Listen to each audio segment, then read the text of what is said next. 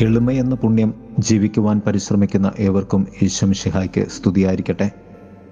തിരുസഭാ മാതാവ് ഇന്ന് നമുക്ക് നൽകുന്ന വചനധ്യാനം ലുക്കാട് സുവിശേഷം പതിനാലാം അധ്യായം ഒന്നും ഏഴ് മുതൽ പതിനൊന്ന് വരെയുമുള്ള വാക്യങ്ങളാണ്.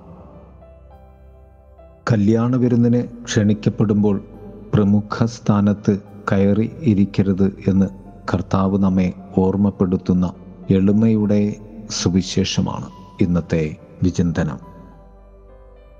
സ്ഥാനമാനങ്ങൾക്ക് വേണ്ടി ഒരു വിരുന്നിനും നാം പോകരുത്.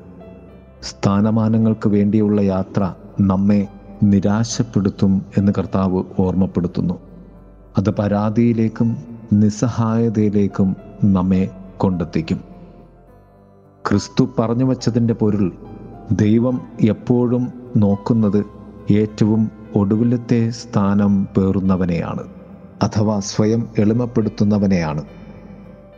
ഒന്നാമതായി ഏറ്റവും വലിയ ഔദാര്യം. നിന്റെ ജീവിതത്തിന്റെ ഏറ്റവും വലിയ ഔദാര്യം നീ ക്ഷണിക്കപ്പെട്ടു എന്നതാണ്. നീ ക്ഷണിക്കപ്പെട്ട് കഴിഞ്ഞാൽ അതിലും വലുതായി ഒന്നും ഇല്ല. കൂടെ ക്ഷണിക്കപ്പെട്ടവരെ ബഹുമാനിക്കുന്നതും യജമാനനെ ശ്രവിക്കുന്നതിലുമാണ് നമ്മുടെ വിരുന്നിന്റെ ആദരം അടങ്ങിയിരിക്കുന്നത്. ക്ഷണിക്കപ്പെടുക എന്നത് ഒരു ഔദാര്യമാണ്. ഔദാര്യത്തിന് മുന്നിൽ അഹങ്കാരം അരുത്. എളിമ എന്ന മഹത്തായ ദാനമാണ് ദൈവത്തിന് ഇറങ്ങി വരുവാനുള്ള വഴി. അതാണ് കർത്താവ് പറഞ്ഞത് നീ ഒടുവിലത്തെ സ്ഥാനത്ത് ചെന്ന് ഇരിക്കുമ്പോൾ നിന്നെ വിളിച്ചവൻ നിന്റെ അരികിലേക്ക് വരും. അവൻ പറയും സ്നേഹിത മുമ്പോട്ട് എന്റെ അരികിലേക്ക് കയറി ഇരിക്കൂ എന്ന്. നിന്നെ ഈ ജീവിതത്തിലേക്ക് വിളിച്ചത് ദൈവമാണ്. നീ എളിമയുടെ ജീവിതം ജീവിക്കുമ്പോൾ ദൈവം നിന്റെ അരികെയാണ്. നിന്നെ തന്റെ അരികിലേക്ക് ദൈവം ചേർത്തു വയ്ക്കും. രണ്ട് യഥാർത്ഥമായ എളിമയാണ്. യഥാർത്ഥമായ എളിമ എന്നത് ഒരു സമ്പത്താണ്. എളിമ എന്നത് മറ്റുള്ളവരെ കാണിക്കുന്നതല്ല അനുഭവിക്കുന്നതും അനുഭവപ്പെടുത്തുന്നതുമാണ്. എളിമ എന്നത് എത്രത്തോളം പ്രാധാന്യം എനിക്കുണ്ടെന്ന് തോന്നിപ്പിക്കുന്നതോ ആവശ്യപ്പെടുന്നതോ അല്ല. മറിച്ച് എത്രത്തോളം വ്യത്യാസം എനിക്ക് സമൂഹത്തിലും മറ്റുള്ളവരുടെ ഹൃദയത്തിലും സൃഷ്ടിക്കുവാൻ സാധിക്കുന്നു എന്നതിലാണ്. പ്രിയമുള്ളവരെ നമ്മളെല്ലാവരും ഔദാര്യത്തിന്റെ പുറത്ത് ജീവിക്കുന്നവരാണ്. അഹങ്കാരത്തിന്റെ പുറത്ത് ജീവിക്കുവാൻ ഈ ഭൂമിയിൽ നമുക്കാവുകയില്ല. അത് ജീവിതത്തിന്റെ ഏറ്റവും വലിയ പരാജയവുമാകും. അതുകൊണ്ടാണ് കർത്താവ് നമ്മോട് ഈ ഉപമ പറയുന്നത്. ഇന്ന് തിരുസഭ വിശുദ്ധ ചാൾസ് ബെറോമിയോയുടെ തിരുനാൾ കൊണ്ടാടുകയാണ്. ആയിരത്തി അഞ്ഞൂറ്റി മുപ്പത്തി എട്ടിൽ ജനിച്ച ആയിരത്തി അഞ്ഞൂറ്റി എൺപത്തി നാലിൽ മരണമടഞ്ഞ ഈ വിശുദ്ധൻ മിലാനിലെ പ്രസിദ്ധമായ ബൊറോമിയോ കുടുംബത്തിൽ ജനിച്ചു. ചാൾസ് ഇരുപത്തി എട്ടാമത്തെ വയസ്സിൽ പുരോഹിതനായും പിന്നീട് മിലാനിലെ മെത്രാനായും അഭിഷേകം ചെയ്യപ്പെട്ടു. ട്രെൻഡോ സുനഹദോസിന്റെ അണിയറ പ്രവർത്തകനായിരുന്നു അദ്ദേഹം. മിലാൻ രൂപതയുടെ ആദായം മുഴുവൻ ഉപവിപ്രവർത്തികൾക്കായി അദ്ദേഹം മാറ്റിവെച്ചു. ഈ വിശുദ്ധന്റെ ഏറ്റവും വലിയ എളിമ മറ്റുള്ളവർക്ക് വേണ്ടി തന്റേതിനെ പൂർണമായും വ്യയം ചെയ്തു സമർപ്പിച്ചു എന്നതാണ്. നമുക്ക് വിശുദ്ധന്റെ പ്രത്യേക മാധ്യസ്ഥവും യാചിക്കാം.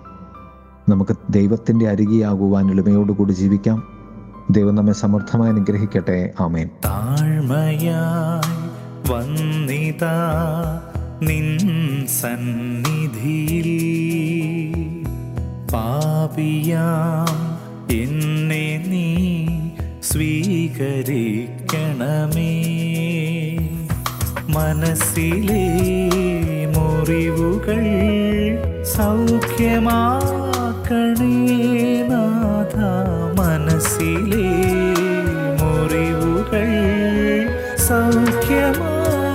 സൗഖ്യമാക്കണേ നാഥ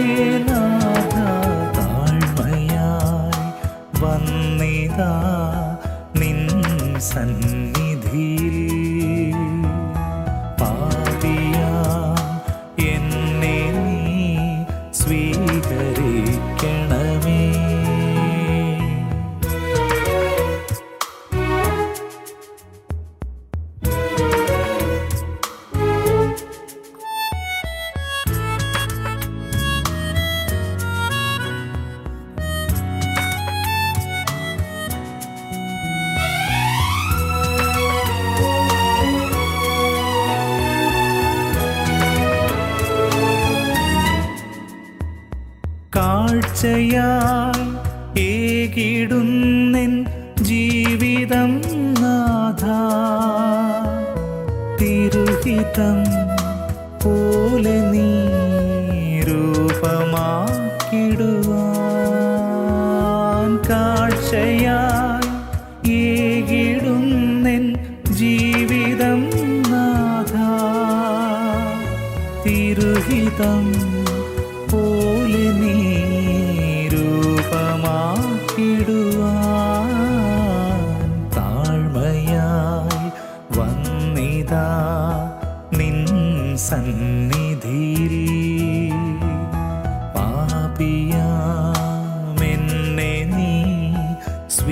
സ്വീകരിക്കണമേ.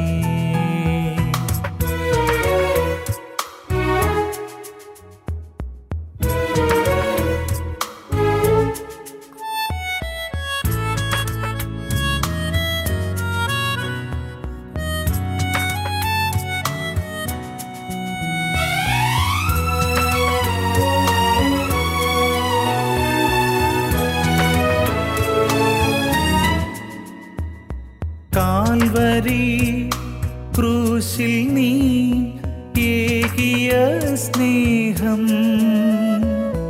അനുദിനം ജീവിതത്തിൽ പകർന്നിടണമേ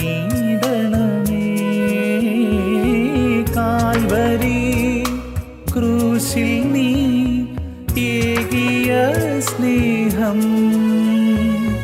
അനുദിനം ജീവിതത്തിൽ പകർന്നിടണമേ